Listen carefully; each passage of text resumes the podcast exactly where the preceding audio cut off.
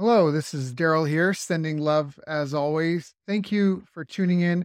I just want to say if you like this interview, you can check our website for companion workbooks, action guides, tools, checklists, templates, and show notes with links for everything mentioned on the call. Just visit bestbusinesscoach.ca. That's best, B E S T, businesscoach.ca. Enjoy. All right. Hello, everyone. Thank you for joining us. My name is Daryl Urbanski, your host as always. And today we are joined by one of the OGs of online marketing, Jack Born. He's a serial entrepreneur, the founder and CEO of Deadline Funnels, a fantastic online marketing tool. He's also successfully grown and sold previous businesses. And for seven years, he was the secret weapon behind the scenes for well known guru Perry Marshall. So I've asked Jack to join us here today to talk about the timeless proven and tested methods for making money online. So, Jack, thank you so much for joining us, my friend. How you doing? Yeah, I'm doing great. Really, really excited to be here. Yeah, we're doing this call. Uh, you know, Jack's so kind to, to, to join us. He's got you know his own company, his own clients, his own family, and, and kite surfing to do. But he offered to come sit down with me for a little bit. So for those of you watching, you know, get your pen and paper out. It's going to be great, and I already know it is. But before we get started, Jack, how did you even get involved in business and marketing? Like, are your parents entrepreneurs, or Oh yeah, that's a that's a good question. So my I, I, do come from a line of entrepreneurs, sort of entrepreneur light. I don't want to take anything away from my from from my dad or my you know my uncles or my grandfather, but my my grandfather came from a long line of veterinarians. But my my grandfather wasn't just a veterinarian; he he owned several veterinary clinics. So your, your typical veterinarian, I'm going to get the average, not 100% accurate, but I think the typical veterinarian doesn't make a, a, huge income compared to a doctor, even though, from what I've been told, the training is about the same. But my grandfather got relatively wealthy by owning several veterinary clinics. And so it's having that equity stake and you know building a team and and also owning real estate. So it's it, it was really this idea of leveraging leveraging your money you know leveraging your assets. So you know, if you're going to double your income and you're, let's say, a veterinarian, you're not going to do it by working twice as many hours. I mean, there's only so many hours in the day. So, in the same way, I think that type of thinking of where can I find leverage in my business, or how can I leverage up my skills or my reputation, or there's a whole bunch of different key leverage points that we can find in our business but that's really where the growth comes from so that i would say my grandfather even i didn't spend a whole lot of time with him. The the moments that I did spend with him, he tried to impart on me some some business wisdom, which the seeds didn't bear fruit immediately, but you know, I they they blossomed down the road. I was not. I don't have one of those stories that you'll you'll hear on a lot of podcast interviews where I say, "Oh my gosh, I was an entrepreneur from day six, and here I sold this, and then I sold this." You know, I really didn't have that vision right away. I was busy playing sports and being a kid, and I and I really wasn't hyper focused on, you know, making making a million dollars. You know that you know th- those sorts of interests came came much much later. My father was a partner in a medical practice, OBGYN practice in Miami. So I grew up in Miami, Florida, and when it you know when it was time for him to move to the northern part of Florida to Ponte Vedra. He he sold out his piece of that business. So, you know, he had he had some leverage there. It wasn't, I wouldn't call it the same as, you know, what a lot of us entrepreneurs do where you come up with an idea you're starting from literally zero and you're you know building it up from nothing but still it, it had an entrepreneurial bent to it you know he wasn't you know working for some multinational corporation it was you know six other partners and they were growing this practice. And and you know so you try to market it and do those sorts of things and you build out your your team. So in terms of my entrepreneurial background that's you know in, in terms of my influences growing up i would say that's that's as entrepreneurial as it got. Got it. And so how did you cut your teeth? Did you were you did you work for any of your, your parents or your relatives in their business hat like what was your first kind of experience with you know the key drivers of business growth um, so I, I, I, did work summers at the veterinary clinic. One of the most important things it taught me was that I didn't want to be a veterinarian. I learned that pretty quickly.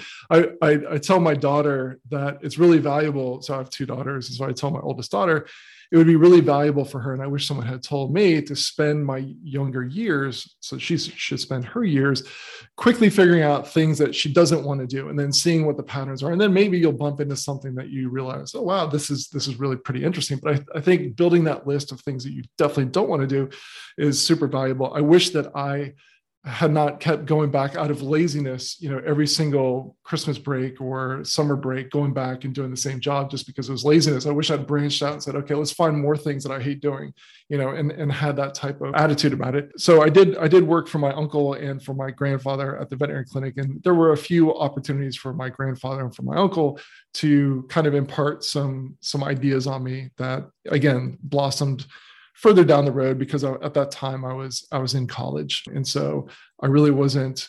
I, I think I remember the the first time that I think that I knew that I wanted to be an entrepreneur was actually when I was graduating college, and and I'd been started reading some some some business related books and some there, there wasn't nearly the wealth of information that there is today but it was stuff like real kind of basic salesmanship stuff. There wasn't a ton of entrepreneurs sharing their, their information as there is today. Weren't podcasts and things like that. So I think a lot of it was kind of a, a, mixture of sales and marketing combined with, you know, probably some some personal development type stuff. Tony Robbins, Zig Ziglar, some stuff like that. And so, you know, I remember reading a Zig Ziglar book, and it was, you know, I, I, was still in college. I wasn't selling, but it was where that's that's where I was first introduced to this idea that I think the way that he said it was something along the lines of selling can either be the highest paid profession. What is it? The highest is something like the highest income hardest profession or the lowest income easy profession. And so it just really depends on your your approach and your attitude as, as well as a whole bunch of other things probably the product that you're selling and the trends in the marketplace. But it was this idea that that really kind of started to blossom in my mind of wait a second you can you can divorce the there, you could separate you know time spent doing something and the actual economic output. You know yes. obviously there you know you can't do nothing unless you're a trust fund baby but the idea isn't necessarily okay well if i want to earn more money i just have to you know spend more if you got more effective yeah. at yeah if, if i if i'm more effective at my closing skills and prospecting skills then i can outsell and therefore out earn someone who's mm. technically in the same job and maybe working more hours than i am because yeah. the results are just you know how much did you sell and right. so even though a book on this you know sale like closing techniques and sales and and becoming a professional salesperson isn't technically you know how to become an entrepreneur how to how to start up a business. That's really where those ideas came up. And i remember telling my dad at graduation because I, at first i was going down this path of of a, a pre-med course load. And at, at a certain point i had decided pre you know medicine's not for me and so when I graduated, I graduated with a Spanish degree. And, you know, my, my dad's like, you know, I felt, felt bad for my dad. He's, uh, you know, I can only imagine what the guy was thinking. He's like, I, I paid really good money for my son to go to four years at this really nice college, the University of Virginia. And so, like, he's graduated a Spanish degree, like WTF.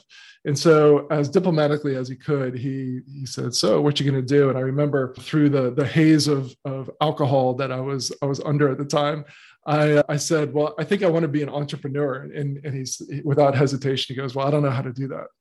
And that was that was the end of that conversation. I'm like, "All right, well, good talk, Dad." You know. And so, yeah, I it it, it wasn't it wasn't like immediately after graduation i started up a business and and you know the rest is history. I, I really i really kind of kind of wandered the desert for a while in mm-hmm. terms of jobs and, and did not make very much money until i started up. I mean we're, we're kind of jumping ahead. Do you want me to do you want me to pause oh, it's, me, it's okay. fine. No you're good. You're, yeah yeah so so i, I eventually I, so i'm, I'm going to skip a whole bunch of stuff but basically eventually i ended up like in the late 90s i ended up working for merrill lynch. I went through three years of their apprenticeship program. It wasn't called that but it's basically your as long as you hit certain benchmarks and, and your job really is to bring in high net worth clients people who high net worth at the time was the minimum was $250000 of investable assets and i'm sure it's higher now but the idea wasn't that we're picking the stocks. You, you, put them with in-house money managers or outside money managers, and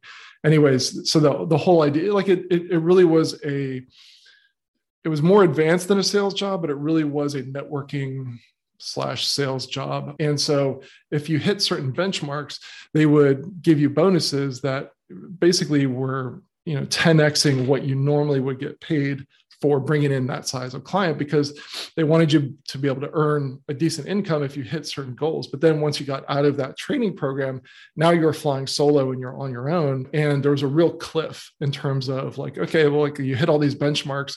So you know, you would think coming out, okay, well, the next year is going to be higher and the next year is going to be higher. But there was really a, a, pretty big drop off, and you had to figure things out pretty quickly. What I figured out was that the people who were succeeding were basically buying into some older guy or gal's book of business. So it was like the father in law, you know, brings in the son in law and he's going to take over the book of business. And that's going to be the father in law's retirement. You know, so if you're not stepping into a situation like that, I'm not saying it's impossible, but it's really, really challenging to make that business work. So I ended up running into a client that had their business there and they were being written up in the paper for having this exciting startup in Jacksonville, Florida. And so I ended up talking to him and I ended up working for him. Absolutely hated the job, but after so but when it, looking back, I actually like if I ran into the guy, either either either him or my direct manager. I would actually thank them. It would sound like an insult, but honestly, I would thank them that it was such a miserable experience working for them that like it it forced me out. Like I'm like I, I don't care what it is. Like I'm yeah. not working for someone else ever again. And yeah. I remember calling up my wife and I said I just I just had a, a fight with the boss, not a physical fight, but right. like we were yelling at each other's face, and we pretty much decided at the same time that uh, I wasn't cut out for corporate America. And she's like, you know, we'll figure it out, we'll get it going. And one of the things that I distinctly remember at that time, sort of a tale of two friends. There was a, a dear friend of mine named Scott, and then another guy who's, I'm going to call him Dave. I'm blanking on his name, but it's going to come to me in a second. And I told both of these friends of mine who I'd known for years, hey, I'm, I'm going out on my own. And they're both like, oh, what are you going to do? Uh, and at the time, the answer was, I think I'm going to try my hand at, at web design. I'm going to do custom websites for people. And Scott's reply was, that's awesome. I want to, I want to hire you to do my website. And I'm like, holy crap, crap. Like, I, I don't know anything about this, but this guy's willing to put his money behind me. Yeah. And I'll, and I'll figure it out as I go. And, and the other guy said, told me all the reasons why that was a crappy idea. Basically, you know, shit on my dreams. And I hope I'm allowed to say that. But anyways, he, yeah, he, you know, he, he told me, he told me why, you know, like web designers weren't going to make it and all that sort of stuff. And after he like ranted for about two minutes, he paused and there, I didn't say anything. He's like, I, I just kind of pissed on your parade, didn't I? And I'm like, yeah and that was that was honestly like the last time that we spoke like that was just like look Aww. this is this is well but but but you know i mean this is the the journey is hard enough right you you don't i I didn't decide at that time, like, okay, I'm never going to talk to this guy again. But it's right. just like you need to keep yourself surrounded with people that are going to support you, even if they're saying like, "Hey, okay, that business venture wasn't so well thought out." I mean, right. you don't need people blowing smoke in your direction, but you need people believing in you because it's hard enough with all the self doubt and imposter yeah. syndrome and stuff that's going on yeah. to have people in your life who who are basically waiting for you to fail and expecting you to, to fail. Like you don't yeah. need that crap, right? Yeah, yeah. So and I feel like most people always remember their first sale. Like I remember my martial arts school, the first person when I launched my martial school that paid me, and I remember in my head I was like, really? I can get paid to teach yeah. martial arts. Even I remember my book. This guy, a friend of mine, a millionaire, I'd met through some mastermind groups and just network. He was like, I was telling him about my book launch. He's like, I'm going to be your first customer, you know. And he bought my book, and it was just such a like you just you need that, especially in the earliest days. So yeah, yeah. It's, it's really yeah, yeah, yeah. So so this guy was your first customer. That's how that was your first kind of business was building the websites.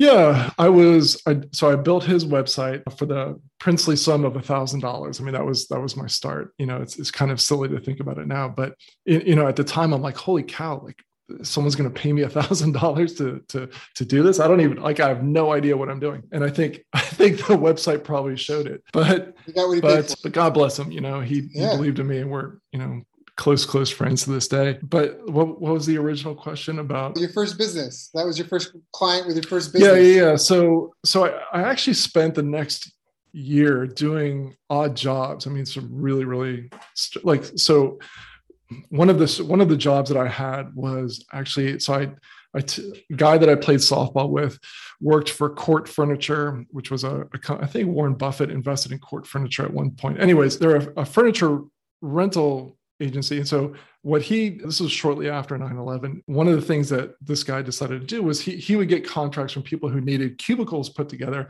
and then i would load up the truck with all the cubicle gears like all the things that build a cubicle like you never think like how is a cubicle made? Well you know i got to learn how a cubicle is made. And so i would i would drive the truck hour and a half across florida to some remote location. And then i would spend the afternoon setting these things up. And uh, and I and at one point I thought to myself, it's kind of funny that my part of my breakout of prison is building prisons for other people.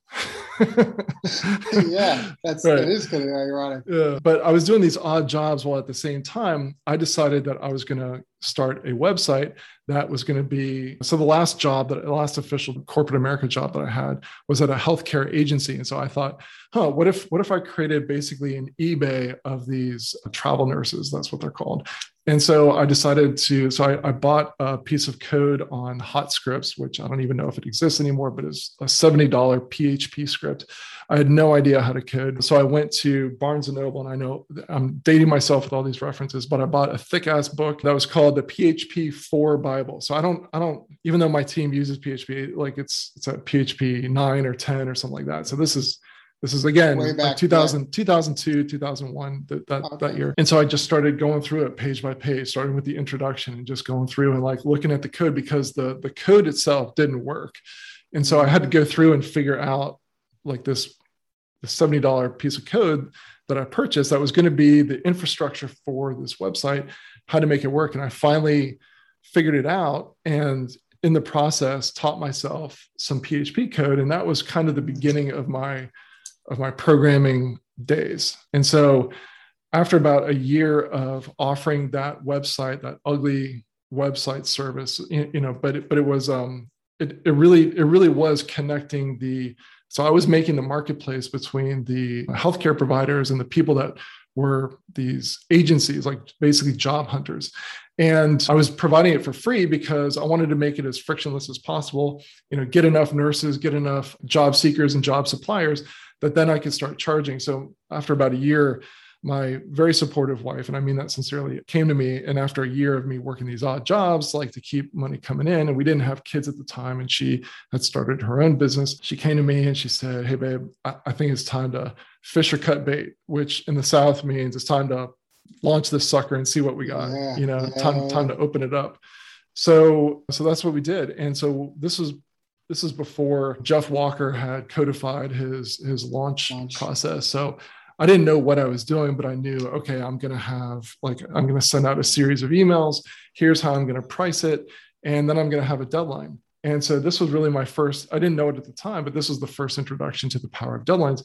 So I started sending out emails saying, "Hey, we have this charter membership. Here's what it includes," and got a few sales come in, but I'm thinking, oh my gosh, yeah. I've been wasting a year of my life. life. So I keep sending out, but but I'm like, I'm going to stay the course. I keep sending out emails. It was like a five day sequence, and then at the end, I said, okay, today's the last day, last chance to to get on board, and that's when twenty six thousand dollars came in, which for me at the time was like hitting a home run. I mean, I, I was I was just over the moon. I mean, it's it felt for me, it felt like the first time that I made a sale online because it, you know it, it, it just it, it indicated that i wasn't going to have to go back to work. I was going to be able to make this my livelihood because it wasn't just the 26 grand.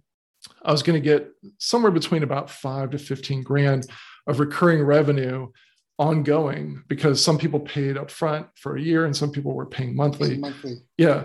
So it was a nice mix of, of annual, quarterly, and monthly. Mm. And so, you know, when I calculated it out, I was like, oh my gosh, I'm not going to have to go back to corporate America. This actually worked. Like Works. if I keep yeah. going, I'm going to be able to make this. And so I did a mixture of that and consulting projects for the next few years. And then I got an email. I was on Perry Marshall's list. So Perry Marshall's another OG. So I had been really I've been on his newsletter off and on for for some time but during this period where I was on his newsletter he sent out a few emails saying that he was running a competition sort of a apprentice style competition to find two positions one was what he called a content czar which if you know Perry, he comes up with weird names for stuff.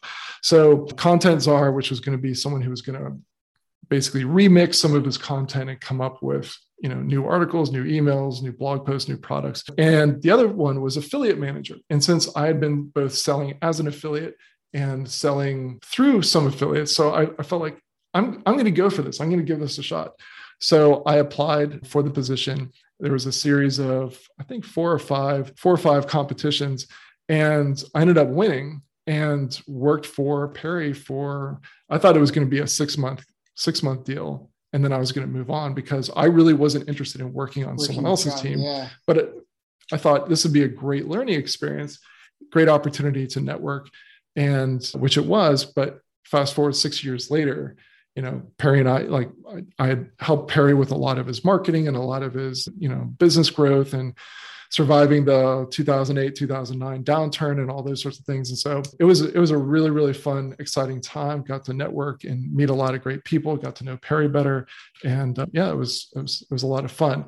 I eventually split ways with perry on a you know we still talk to this day. He's a great guy but i needed to i needed to take a run at I, I had started getting back into like that entrepreneur spirit had kicked in about two to three years into working with Perry, I started building basically some some side hustles that started to really get traction, and it, got to the point where my attention was really split. He deserved to have someone focused 100% on growing his business, and I deserved to see where this would go. And so that was when I parted ways with Perry on good terms and built my software business. I love that. I love that. So let, let's unpack a couple of things because there's just been some nuggets that you've already dropped in this. So first off, in the beginning, you started really talking about spending time figuring out what you don't want to do. And I think that's an important thing as an entrepreneur because it's one thing to say that you're going to leave your job and start a business, but it really does take time. And I'm speaking for personal experience to find product market fit and even product market founder fit. And so you really do need to take time to, to figure that out and to just,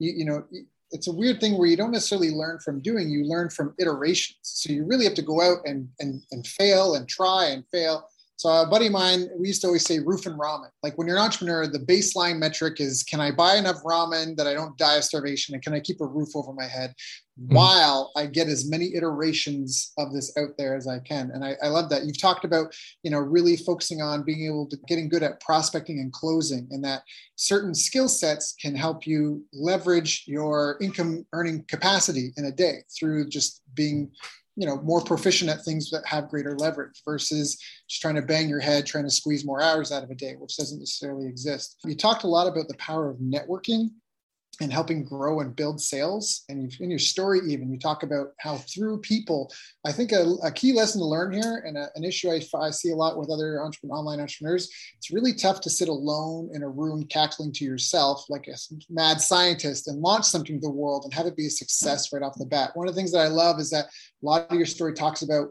interaction and collaboration with lots of other people. And I think that's an important thing for people to hear, especially at the time of this recording. We've been under quarantine a lot. You really do need to engage and interact with a lot of other people and work on building that network and, you know, and, and sharing. So that was one, another important one. Learning how to code was a skill that you learned that allowed you to leverage your time and effort. But what I really love, because it kind of touches my heart on how I got started on internet, was that you just started and your first promotion was a series of emails building up to a deadline it was just a simple five day sequence you said. And I think that that's important because anyone listening to this, anyone can put together a five day promotion. Anybody right right now can do five, five, five emails if that's all they got, and that they stayed the court. You stayed the course. I love mm-hmm. that.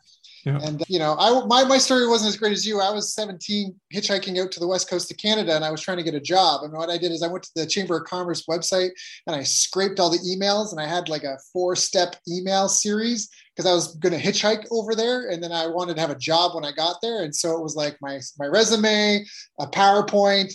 Why should I hire Daryl? And like a last chance, like I'm showing up, and better get in on my calendar, or else you know. And so that was my I was 17. But I just that formula just it seems to work really well. Just a simple announcement, some follow-up info, and a countdown to a deadline is really powerful. And that yeah. Yeah. If I could, if I could, if. I could, if I could underline just a few other things that I kind of skipped over, but I think when I look back to the story that I just told you, which I hope wasn't too long, but one of the other things that I did right is I'll, I'll mention two of them. One is when I was pricing this this charter membership, I had two thoughts go on in my head. And luckily, the more intelligent one, the bolder one, won out because, and you'll see why in a second. So I think one of the things that we do as an entrepreneur, and sometimes I still suffer from this, is that we undervalue and underprice our products and services. So what I did, so initially my thought was, well, how much am I going to charge for this? I've been offering it for free for a year. Now I'm going to start charging for it. You know, and I knew though the website wasn't beautiful. Like I was a one man band. I, I had Fiverr didn't exist. I even if it had, I didn't have the the guts and the self confidence to say I'm going to invest in someone to do my graphic design, all this sort of stuff, all this, all the things that we all take for granted now that we just know is a smart thing to do. And so th- there was a lot of self doubt in my mind, but it was like it was time to find out, scratch the lottery ticket and see what you got here. And so what I decided to do, and so initially my thought was, okay, well maybe I'll maybe I'll charge 100 bucks. I don't know, maybe could I get away with 150 bucks a month? And then I thought, okay, wait a second, I've got I've got 40 people who are 40 companies that could potentially be paying me. So let's just work backwards from there. If I don't want to go back working for the man and I'm not going to get 100% of these people, like what if I got a third? Like if I got a third, and so it's roughly 10 to 12, and I was charging them, say, three to four hundred bucks a month. I mean, these numbers seem ridiculously low now, but if I was charging 300 bucks a month for 12 people, then I wouldn't have to go back to work. Again, $2001, no kids, you know, very small mortgage. Um, but I knew my numbers. And so I worked backwards from what do I need in order this, for this to be a success? And so I ended up at a number that was two or three times what I would have charged had I just gone from what do I feel comfortable charging? And as a result, like if I had charged based on what I felt comfortable, I would have gotten probably the same number of people to say yes, maybe one or two extra, but it wouldn't have been enough. Now I would have had a part time job. So I didn't want, I wanted it to be all or nothing. I mean, ideally, enough for me to not have to go back to work. But I, I didn't want to be in a position where it's like, okay, good news is that you got 12 people to say yes. Bad news is you're not charging enough. And so now you got to go back to work. And this is a, now a part time gig. The you know, and and by the way, when it when it comes to staying the course, my feeling was like if I don't if I don't get enough people to say yes, I'm pulling the plug on this thing. Like I'm shutting the thing down. You know, I just again this was this was my burn the burn the boats on the beach moment. The the other the other thing that I think isn't right for everyone, but I think is right for more people than, than, than most people would realize is the value of taking some time to apprentice with someone else. So if you don't have it figured out, but you see someone who's doing what you want to do, why not take six months, a year? Like take, see if you can get a paid apprenticeship to learn from actually doing get get paid on from someone else's you know uh, to be on someone else's team and to learn what they learn to think how they think and to see the mistakes that they're making because look perry made some mistakes. There's things that you know i'd learned from some of the brilliant things that he said. I also learned from some of the mistakes that he made. And so it was a great opportunity for me not just to network for me to learn on you know with very very little risk so that when i was ready to step out of the shadows i was much more mature much more knowledgeable and i had a strong network of people yeah, I love that. I love that. So I think that for anyone listening, again, if you're starting out and struggling, a couple of things to take from that is, you know, first off, charge what you need to charge to to do it. You know, if your goal is to do it full time, then I mean, I remember when I first started launch my martial arts school back in the day. I, one of the guys that I spoke to had run a successful martial arts school. He said, "You'll never make it work doing this part time. It just takes too much energy, too much time, too much focus." Too much attention. It's full time or not. So he that was one of the things that he really emphasized on me. And it kind of like sounded like you said that there, you had to burn the boats on the beach moment, but also at the same time, you know, you, you, I think there's a ton of value in what you said that if you're just starting out to get experience under someone else's wing, have them pay you to apprentice. Yeah, I mean, I'm just repeating what you said. I think that's just fantastic advice. So either on one end, you need to figure out what you need to charge to make it work, and you need to be willing to lean in and do what you have to do to make the partnerships and you know and add more value you know, I think often, like you said, people are really quick to discount, but instead of discounting, find a way to add more value to it if people think it's not enough. Don't necessarily drop your prices. Think of what can I do to bundle this, you know, and make it bigger, better, better. And then again, the apprenticeship thing is is huge. Like that's how that's how so many trades were taught for years and centuries, right? Like you would apprentice under someone, and I think that's that's fantastic. Now, what do you feel were some of the greatest mistakes that you saw yourself and others making? Not just Perry, but just in general What are some of the biggest mistakes that you feel people have made? So a mistake that I made was not focusing focusing down on the the business that was working. Several years later, I met someone at a conference who who basically was in the same business that I had been at, at the like basically I I really didn't like the either side of of the business of, of the business network that I had built. You know, I wasn't in love with the companies. I wasn't in love with you know some of the attitudes of the healthcare workers. They were, uh, anyways. It, just it just wasn't something that I wanted to get involved with on a day to day basis. I was really doing it as an opportunity. Like I saw an opportunity in the market, but I really didn't focus in on how can I build this? How can I grow this? How can I scale this? I wanted to move on to other things because it just didn't interest me. And so luckily the business continued to spin off cash, you know, as it was, you know, slowly declining over over the years. But then, you know, uh, it wasn't like 2 years after I had like let the thing basically die out I met someone who basically had started up a business in the same, like basically the same concept a few years after me and had really focused on it and had sold out for a few million dollars. And so th- that was, that was a big lesson of, you know, I, I, maybe it wasn't the right opportunity for me but the value of focus you know so once you have something to really to really focus in on it and to grow it. Don't spread yourself too thin. Interestingly that was one of the you know and, and i would say this to, to, to perry if you were you know if you were here i've told him it before but that was one of the mistakes I, I had seen perry do was spread himself too thin. He also you know i saw him kind of commit the mistake of you know what what got you to this point in your business isn't what's going to get you to the next point in your business. So you know an effective webinar and email sequence you know got you to a certain level but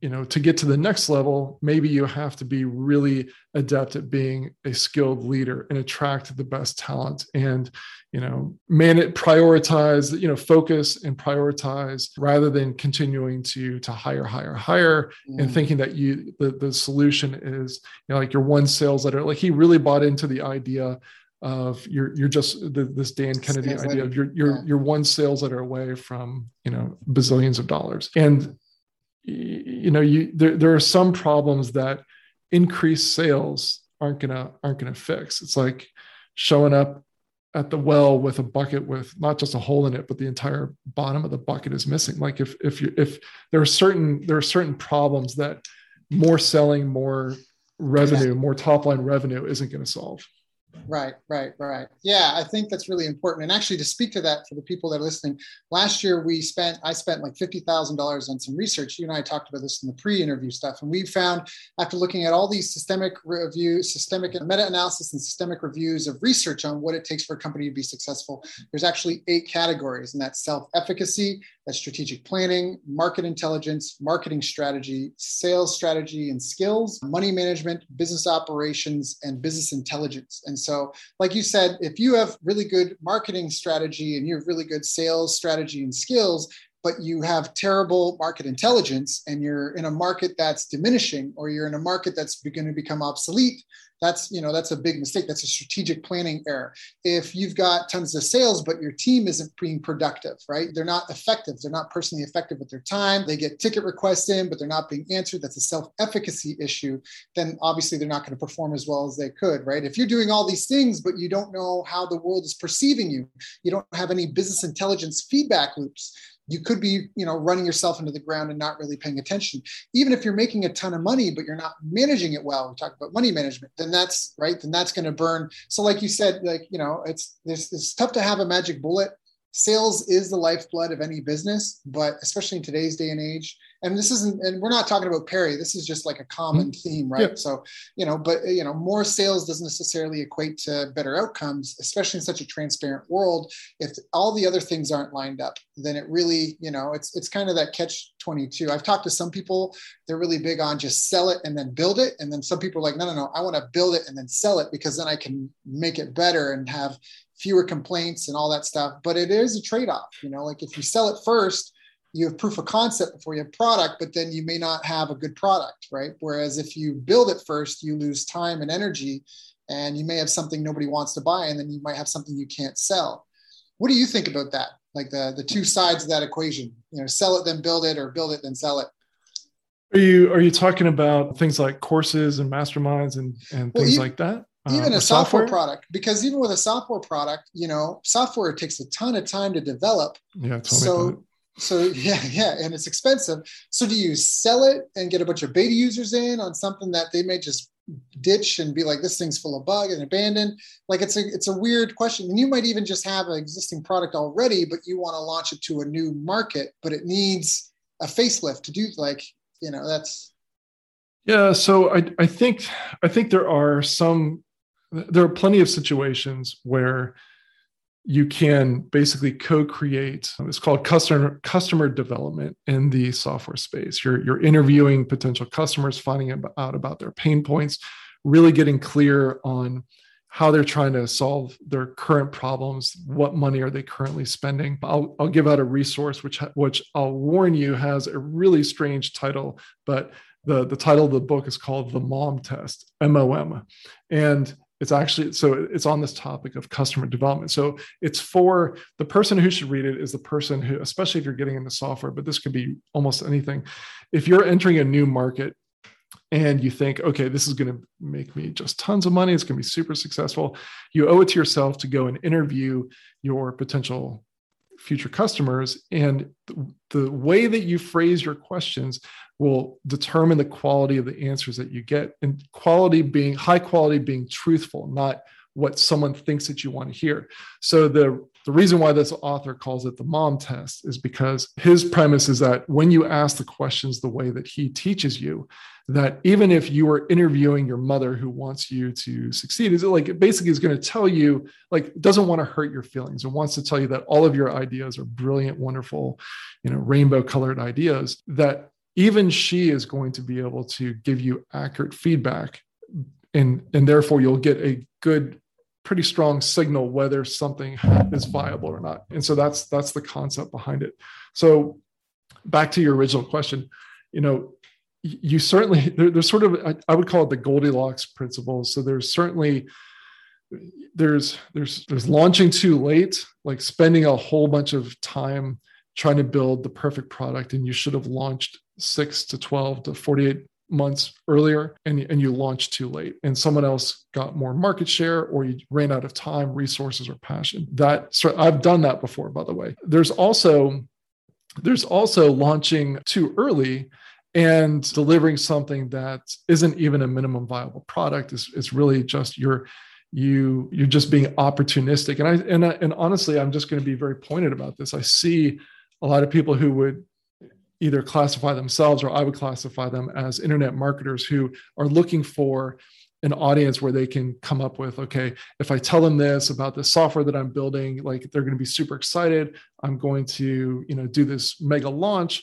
And you know in, in, terms of actually building out the software like yeah i'll i'll hire a team overseas to, to build the software but basically i'm going to move on to the next thing. Yeah. you know they're not really truly passionate about it. They're they're, they're kind of treating their audience as a piggy bank. So th- there's a you know there's a Goldilocks zone in between there where you should be asking yourself, okay, before we build this out with months and months of code, let's do the thought experiment and try to ask what what would the early version of this look like where we're delivering the minimum viable product the minimum set of of you know you know deliverables like are there ways that we can cobble this together where it's still delivering a valuable result for the client but maybe on the back end some of the stuff that one day we'll, we'll do with code and automation we're actually going to have to burn the midnight oil and actually piece things together and do it the manual way.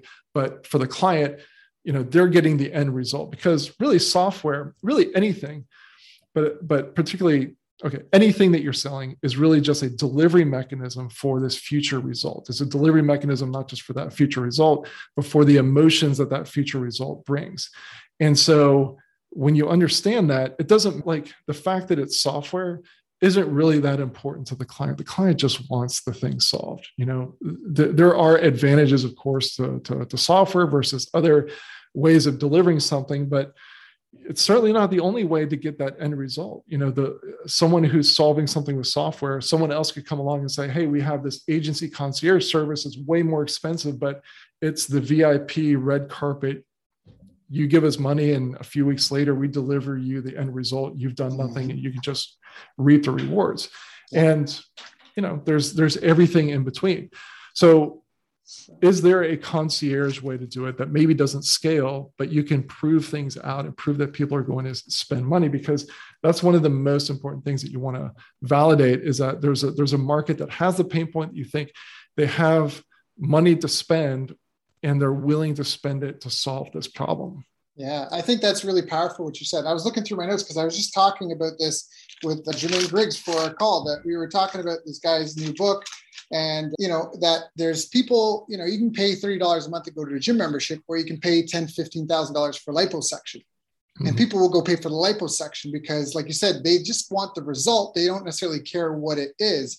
And so there was a formula where it's like on the top is dream outcome times perceived likelihood of success divided by time delayed to results multiplied by effort and sacrifice to get there. So on the top, you got dream outcome times likelihood of success.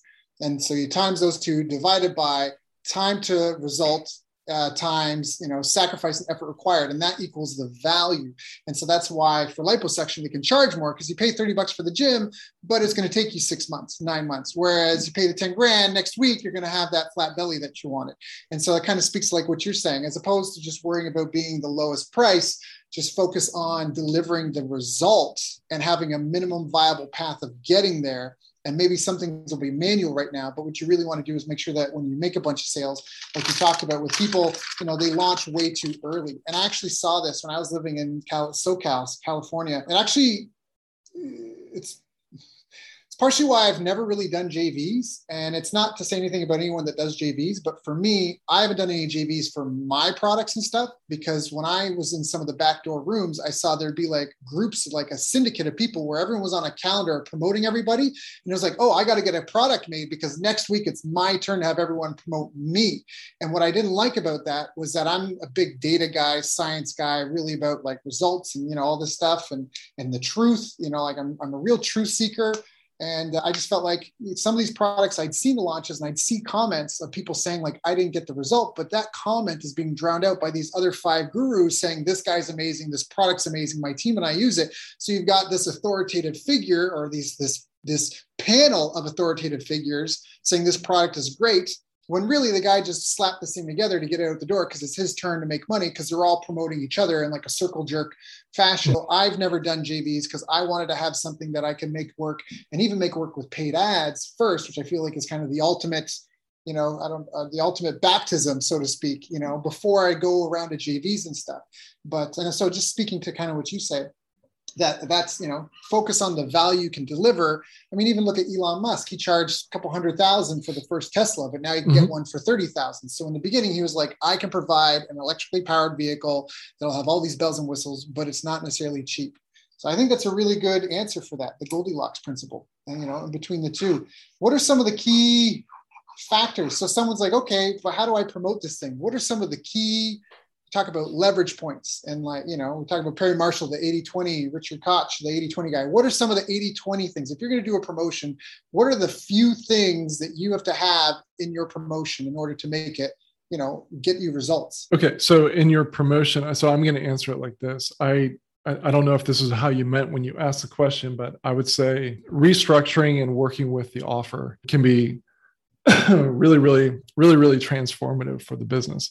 You know, the, the offer could include everything from pricing to bonuses to guarantees, the way that people pay for it, which isn't just the pricing. It could be, is there a payment plan? Is there a free trial? You know, all, all of those, all of those factors and more. So you could have the same product, but just how you offer it can make a huge dramatic difference. I mean, I think a lot of us have heard of the, you know, the success that Domino's Pizza had. Say what you will about their pizza, love it or hate it. You know, their business was built on the back of a strong guarantee. And it was 30, you know, we're, we're going to get it to you in 30 minutes or less, or the pizza's free. And there was a little bit of fine print on that, but that guarantee at the time was really bold and audacious because no, as far as I know, based on how the story was told to me, the no other pizza companies out there even came close to that. You basically got it whenever you got it. You know, you, you get what you get. And right. Domino's was was offering the free guarantee. They said nothing about, at least at the time, it wasn't really we have the freshest toppings or anything. It was just we're going to get you your pizza there fast. So you know if you're if you've got a party and everyone's got the munchies because they ate a bunch of brownies, you like they'll they'll get the pizza there on time. No one's going to die of starvation. Yeah, yeah, yeah, yeah. I love that. So you talked about, and I love that you mentioned that. So one of the most powerful things is the offer. So what are you offering to people? And the next most powerful thing is the who, because if you've got the world's greatest gourmet sandwich, but you're offering it to people on their way out from an all-you-can-eat buffet, then you, even though you've got the best offer, try this whoever the Gordon Ramsay, whoever you want to pick, most amazing $10,000 burger but these people are just have just stuffed their face for three hours and left. It's an offer to market mismatch. So i like offer and then mm-hmm. the market. I think that's really powerful. And you mentioned price bonuses guarantees payment terms. And of course we can't forget because deadline funnels scarcity deadline. and urgency the deadline. And that's so important. If you think about robert cialdini he wrote this really influential book called influence funny enough. And it was based on all this scientific research on what motivates like what what are some causal things you can do to influence people's behavior. And he came up with six principles reciprocity. So in the book, talks about how they're like the, I'm going to butcher the name, but the Krishni something Buddhist, as the ones in orange robes yeah, they, they were trying to collect donations. And when they were first just panhandling, when they came to America, they were really poorly received. People didn't like it, get away. So what they started doing is handing out daisies. And when they would give a daisy, people would say, What's this for? And they go, Well, we're collecting donations because and they would they found that 80% of the people that gave a daisy would actually give a donation. Whereas when they were panhandling, they were like, eh, get away. So that was the principle of reciprocity. You give and you get. The next one was commitment and consistency. And so that's where by having someone make a small commitment to, in the book, he talks about this guy asks, Can you help me with my son? I just need to get people to do these trials. And you get people signed up for a magazine trial, but the trial would turn into a full on subscription. And so that was a way people would kind of stay consistent. Although that sounds a little manipulative, but it's the same thing, right? If you say you're going to be somewhere and if the, you know, hey, want to have a call tomorrow? Sure. Is there anything that would make you not show up to that call tomorrow? No, no, I'll be there. And then something happens, they're going to try harder to be there because they want to be consistent with what they did. When someone's not consistent, that's we call this that's a psychological disorder. That's what a lot of these these terms that we label people. That's what they are. Social proof if you were walking down the street and 20 people started running the other way in terror, you wouldn't stop. You would just start running with them, be like, what, what are we running from? Like, why are you guys all scared? You would just follow the herd. So social proof is really important. Authority, listen to your teacher, listen to the police officer, listen to the agencies, what they tell you liking. They've done all sorts of studies that people that are sexually more attractive can do better in sales, or people who are more similar. I actually worked with the nonprofit Invisible Children. They were talking about uh, Joseph Kony committed all these atrocities in northern Uganda. Child soldiers, over 50,000 kids have been abducted. They were forced to murder their parents and, and siblings. It was horrific. And I helped launch Invisible Children Japan but then the story was about these suffering poor little black kids and it just never really went anywhere. There was some you know there was some traction because there was a real passion behind it but Kony 2012 became an online viral thing that got billions of views and it was the first documentary they did where the main character was one of the founders own son like learning and talking about the story. And so he was like the main character and you would see his emotions and it's my personal belief that that's part of what caused the trigger for it to become so explosive and actually get the US government involved and these others was that one just exploded in the film. The only difference between that film and all the other films was that it was a relatable child in the middle. That was the focal point. And so that likable thing I think is really important. And the last one is scarcity Black Friday sales. People get trampled to get that TV because there's only three left. Like that scarcity, that urgency thing is huge. And so if you're going to launch a campaign, right, offer the market and then try to include those six things because they are like, it's just like engines on a jet craft. If you've got reciprocity, so a lot of people do free trials, they enable test drives, they allow sampling. I mean, you see that at Costco and all these stores. Try a sample. So allow people to try it. You give them something of value, you might get it try to built in some sort of commitment consistency, either whether it's personal identity and who they are, or you know something along those lines. Social proof, authority, be likable, friendly as much as you can. That also comes into the offer where the terms, the payment schedule is nice. They like it. It's favorable. It doesn't seem like it's a it's a parasitic or abrasive you know and, and then and then scarcity scarcity scarcity scarcity why is scarcity so impactful so there have been a, a, a, lot of studies around this. One of the one of my favorite studies is I, I, believe it took place at Cornell, but it's been replicated a few different times. And so if you imagine an, an auditorium pre-COVID, so 300, 300 students or so can can fit in this like psychology 101 auditorium. And so down the middle there's an aisle and so there's a left side and a right side. And so let's say the left side they hand out the cornell a coffee mug with the cornell logo on it. So nothing too fancy but everyone gets it for free on the left side of the room. The right side of the room gets nothing okay? And then they hand out a piece of paper with one question on it. The difference is that on the left side is asked a certain way and on the right side is asked a different way. So here's the change. So the people with the mug are asked how much would you have to be how much would you have to be paid by someone on the other side of the room for you to sell your mug? Okay. Now keep in mind they paid nothing for it right? They were just given the mug but they now have it. So the question is how much would someone have to pay you for you to sell it? And then on the other side it's the opposite. How much would you be willing to spend to buy that mug from someone on the other side of the room? So the average actually turns out to be 2x. So the people who already own, or sorry, already have the mug, yeah, they own it, even though they were giving it to them free. They, they, I think they listed it at five dollars as in terms of like what they would need to get paid. And the people on the other side of the room said that they were willing to spend 250. Okay.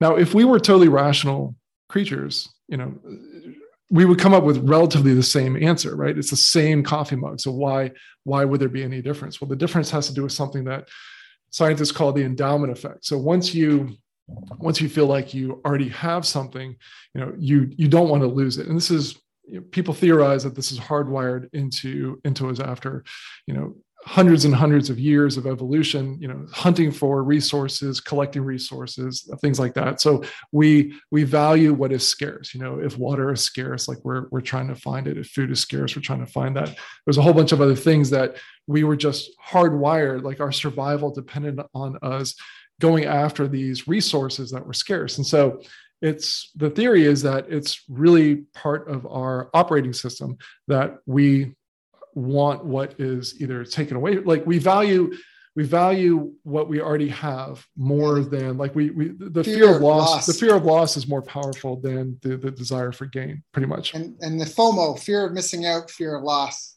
Yeah yeah. yeah and and so and so there's there's a lot of ways that this can be used but you know w- when we were talking about the power of having a unique offer and a special offer you know one of the things is that if it's available all the time then it's not really special, is special, it? Yeah. It's, it's, it's sort of like the uh, the scene in the Incredibles, Incredibles one, where it's something like, well, if if everyone was special, like no one would be, right? They're yeah. talking about the superheroes, and so you know, if if your if your if your special offer is available 365 24 7 then it's not really special. And so having that deadline really makes someone make that decision. And so what we find is that there's a whole bunch of people who are leaning into your messaging. They're clicking your links, they're attending your webinar, they're watching the replays, they're checking out your sales pages and your and your payment pages. There's a portion of these people that automatically will, you know, they realize that this is for them, they jump on board, they're fast movers and they and they take action. But there's a whole bunch of other people who they're leaning into your message and they're interested and it's not the deadline that it's not like they weren't interested in the deadline convinced them. It's that they're they're already interested. They're resonating your message is resonating with them. It's the deadline that gets them to take action. And if you don't have that deadline then they're going to delay. And one of the things that i learned from my days of reading the zig ziglar books going back to that and being face to face with with clients is that the delay of the sale is the death of the sale. And you see this in one-on-one selling. Like if someone's like oh man the jack this sounds really really interesting. You know what i want to do is i want to go on vacation for a week and then I'll get back to you in about a week or two. And you're like, oh my gosh, like you you know that the chances of this actually mm-hmm. coming through just drop to close to zero because if someone is like if they're truly interested and they're not going to pull the trigger right now your chances of closing that sale drop substantially mm-hmm. so one of the things that i tell people is that a, a deadline is not a you know something that's going to resurrect a dead offer for a market that isn't interested or doesn't have the money to spend and your product isn't one that people people want. I don't know if perry came up with this phrase but i heard it from working with him. He said you can't steer a parked car.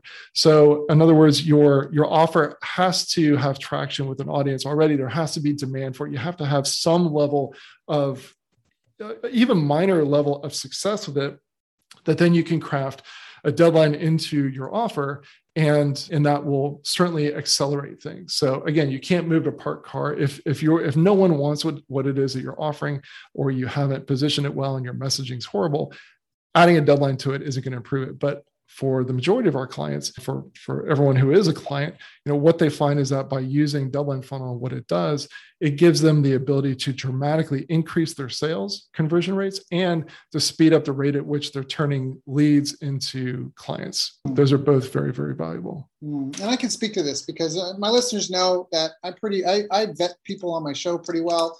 And if I haven't vetted them, I kind of try to make it clear indirectly. But you know, one of the beautiful things about deadline funnels, and part of even why we're talking, is I personally have come to deadline funnels after using other deadline tools. And one of the issues is the ability for the visitor to your web page or whatever to gamify your site and get around it. And what Deadline Funnels has really done is it tracks via IP, I guess. Or I'm not sure, but there's, there's five different ways we, we track. Yeah, so it makes it that when you put a deadline there, it's real. And you know, I know some people might be like, but what if someone wants it and I want them to get it? But you have to understand is you're not in business for one week. You're in business for the long haul. So you really need to be able to enforce your deadlines and train people that if they don't act during that time frame, it's gone and it's gone forever. And so that's what deadline funnels really allows you to do. And it's got some neat features like you can put timers in your emails and all that stuff. But I'm a fan and deadlines, you know, you haven't said this, but I've actually wondered this if why you created deadline funnels is partially because in working with tools like Survey Funnel and working working with things like Perry, Perry Marshall, if you realize how powerful it was to have dead, strong deadlines in your promotions, and if that led you, and if that's not why, you need to put that in your marketing because I feel like with your background and all the people you've worked with and all the campaigns you've been involved with, for you to come out and say, I made deadline funnels because in all my marketing experience, the ones that had solid deadlines that were well enforced outperformed the ones that had like no deadline by such a margin. I wanted to make it easy for people because that's the real thing is with online tech. It's if you're not techie, it's not user friendly to have it say like you have to try to upload. You're manually changing pages and deleting pages and going into your software programs and changing URLs. And even if you use automation tools like Infusionsoft, you got to do custom fields and decision. It's just it's a complicated thing. And so the fact that it's just an easiest done one and all in one solution is a real huge value prop in and of itself. So I, yeah. Yeah. So I, I think you were asking short, just a few seconds ago how, how it how it came to be, and and so I, I, was working with Perry, but also doing some of my own. Like I mentioned before, I had a side hustle that I basically my entrepreneurial side kicked back in, and so I I knew from actually the book that you mentioned, Cialdini, that one of the most effective and powerful uh, psychological triggers is urgency and and scarcity, having a deadline. But I didn't want to use it in a way that was that was fake or manipulative. And so what so let me back up a second. There was a time where it wasn't immediately obvious um, Perry was one of the first to really advocate for generating leads, and that over time you would make way more money by generating leads, having an opt in, and then developing a relationship through well chosen automated emails rather than sending people directly to a sales page. That seems super obvious now, but there was a time where clicks were so cheap, like you get AdWords clicks for five cents a click, 10 cents a click. So the, the thinking at the time was, why wouldn't why would I mess around with all that extra work? Let's just send them to the sales page, make the difference between what it cost me to get them there and, and the revenue that I'm making, and you know, just move on with life. And so Perry took a more long-term view. That was really like working on his team and having been on his newsletter for a while, I believe that as well. So he was using, I think he still is using Infusionsoft at the time. And so I'm thinking, okay, I want to use a deadline, but I want it to be what if what if there was a way that we could incorporate this so that when they enter into an email sequence in Infusionsoft or Aweber or whatever the system was, there wasn't ConvertKit and all these other things at the time. But if they entered into the email sequence, what if the deadline could be real and true and genuine, but be personalized and specific to that person as they went through that email sequence. And so I, the, the very next thought that followed was, well, obviously someone else has figured this out. So I'll just go and find it and just start using that. And so I looked and looked and looked. And the more I looked, the more I realized not only has no one created it, but the only stuff that's available out there is just cheap little countdown clocks that you stick on your website and then they start over and it's just a bunch of BS. And so yeah. that's not what that's not what we wanted to do. Um, and so I decided, okay, well, I'll, I'll, use the programming skills that I had, had, learned a few years back, and I'll build the the basic version 1.0 of that. And then it turned out that other people had the same desire as well to increase their conversion rate but without having to choose okay am i going to am i going to use this particular psychological tool but i'm going to have to trade off you know how i sleep at night. I'm going to have to trade off how i feel about myself when i look in the mirror. What if you didn't have to make that trade off and you could say look it is 100% authentic for everyone because it's assigned as they come in and there's a multitude of different ways that we keep that accurate so that when your emails go out even though they're automated emails, what they're saying in the emails is in fact what is happening. So that if day five's email says, "Hey, tonight's the deadline," and they wait until day six, they can't get it. Yeah, yeah, yeah, yeah. I love that because that's the reason why holiday event market. I mean, so many of our calendar events are really there for commercial purposes to have a specific reason why you need to act and why you need to act now. And so I, I exactly like you said, even if you want to be integrated, you know, even if you plan on messaging everybody that buys after and mailing them, it's just such a pain in the butt, right? Like to to have to track who bought after the deadline versus before because you know because of internet tech at the time and even now, like you know, I've got to do these Mickey Mouse things and run around and you know this person bought, but the timer had expired. Now we can email them, but these other people think we're being disingenuous. It just causes a whole host of problems. And so so it's a good it's a good fix. Now I know we're almost up to the, or we might even be at the top of the hour, but I did have a couple more questions I wanted to yeah. ask. And since I got you here and I'm keeping you from the beach already, what's another five minutes? So one was, what do you feel were some of the habits that were really important for you that have helped you on this path of success? The daily, weekly rituals that you feel have really benefited you. So my answer has changed over time. I'll try to keep this short because I feel like I've been some long-winded in some of my answers. But there was a time where I was really struggling to try to figure out. I'd made some mistakes and some investments of capital in another software company that I just took too long to launch, and then I, I ran out of money, ran out of passion, and you know I, I had to figure out like how did I get here? How did I blow this money? And how do I avoid doing this again? Does this mean I'm not going to be an entrepreneur? Like how am I going to do this? And so at what I started doing was I started journaling. And basically it was my way of debugging the software that was inside of my head and you know going through and, and writing down some of the stuff that was percolating up and and just getting it down on paper and just seeing where it went and you know there was a lot of days where there wasn't really anything monumental that came out of it but it was it was the the handful of days where i felt like it's sort of like sitting on the psychiatrist's couch like you have a breakthrough and and you and you see it as staring back at you in black and white. You're like okay i see i see the flaw in my thinking. And if i can if i can get around or i can at least see how this belief could hold me back. I may not know yet how to get around it but if i can if i can untangle myself from this belief just imagine what i'd be able to do. So i would i would say if someone is is is in their in a place where they're struggling and they feel like they're being held back and they maybe even self-sabotaging then i would highly recommend that as a habit. Beyond that i would say recently for the past several years what I have personally found to be extremely beneficial is ongoing, consistent daily meditation because, like, the best example that I can, that I've heard, the best analogy that I've heard is that it's the, when, when you, when you do this often enough, meditation is like being inside your living room watching a rainstorm outside rather than being stuck outside in the rainstorm getting soaking wet. So it's not that the emotions don't come up, but you don't get carried away with them and entangled in them and have them basically controlling the script from that point on. Like you you you you can recognize them coming up you can identify them and not you know interact with them if if if it's if it's not a helpful thing for you to be thinking at the moment. And the reason why that i've personally found that to be helpful is because the the more the further I get in business, the more it becomes less about you know me writing the code or me writing the copywriting. It's about attracting talented people to my team, which oftentimes means that these talented people know way more than I do about a certain topic, or they're more experienced, or they're just flat out better. Uh, even at some things that I used to consider like, hey, this is one of my core skill sets and I bring someone on the team who, frankly, is better than me at that particular skill set. They may not have the entire stack of skills that I have that makes me unique, but for that particular skill set, they're actually better than me. And so, how do you deal with, you know, uh, very talented, intelligent team members who are giving you, con, you know, con- contrarian advice, or they're looking at an idea that you put out there and they say, "We don't think that's the best way to go about it." I think there's a lot of people that can't put their ego aside and listen to advice and take feedback.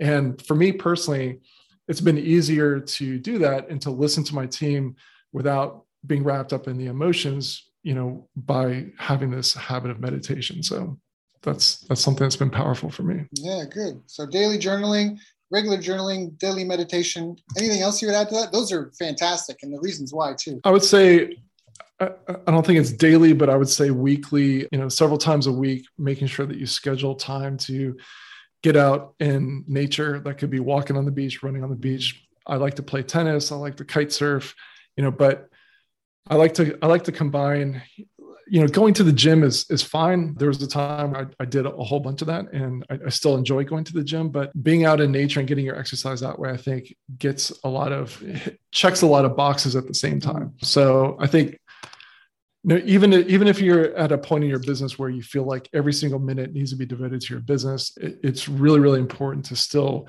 block out 30 minutes here, 30 minutes there on your weekly calendar so that you are getting out, you're seeing the sunlight, you're you know breathing fresh air, you know. Yeah, yeah, yeah. Uh, yeah. So re- recharging the batteries. In Japan, they call that tree bathing.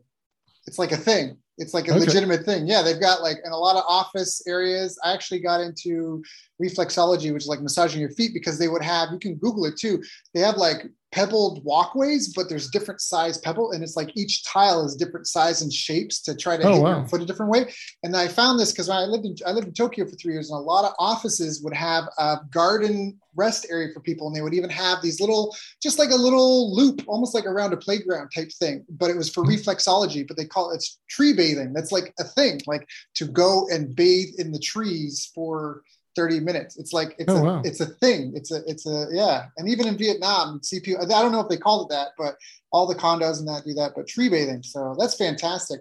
For journaling, we have a thing we recommend when you journal to think about your career, your 15 categories: career, finances, family, friends, business relationships. Health, dreams, goals, problems, charitable endeavors that you could be doing, should be doing, maybe are, aren't, happiness, spiritual learning, to quit doing, to do, yeah, I think it's a really powerful thing. A lot of people have the answers inside them, but they just, like you said, they just don't get it on paper or it's the, it's the idea you don't think about your life goals until New Year's and you're like, wow, that was my, I meant to do that last year, but then life got in the way. And so just like you said, like just sometimes it's, you know, nothing miraculous, but you even, you just see the same thing there over and over. It like gets to like, I need to stop writing about this or I need to make it happen. And the daily meditation I think that's fantastic. Something that's really yeah. By the way, by the way, the meditation takes ten minutes a day. Like everyone has ten minutes. Yeah. So, yeah.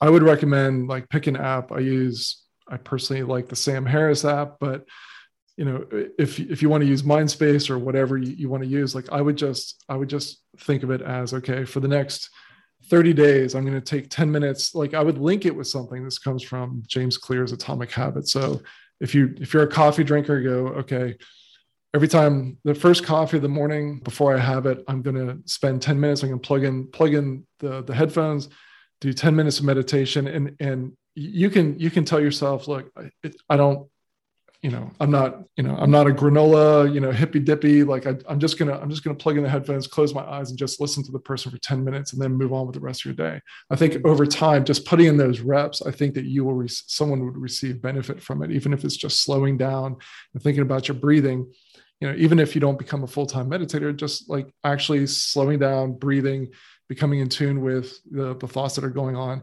10 minutes like yeah. literally 10 minutes you have yeah. 10 minutes there's no yeah. one who doesn't have 10 minutes the, the, what really hit it home for me to make it a priority was someone my dad actually my step adopted dad said this he said silence is part of music as much as noises so we mm-hmm. wake up and we're so focused i got to do this and i got to be so busy but silence is part of you know like that, that's it silence is as much music as as noises and so that five minutes to 10 minutes of silence like you said can be like sitting indoors during a rainstorm and really just allow you to just kind of gain perspective on things. I love this. This is such a great call. I've got a couple of pages of notes. We covered some fantastic topics from habits for success to key principles of a successful promotion to how to find the, your Goldilocks zone in terms of do you launch too early, too late, and the pros and cons of both.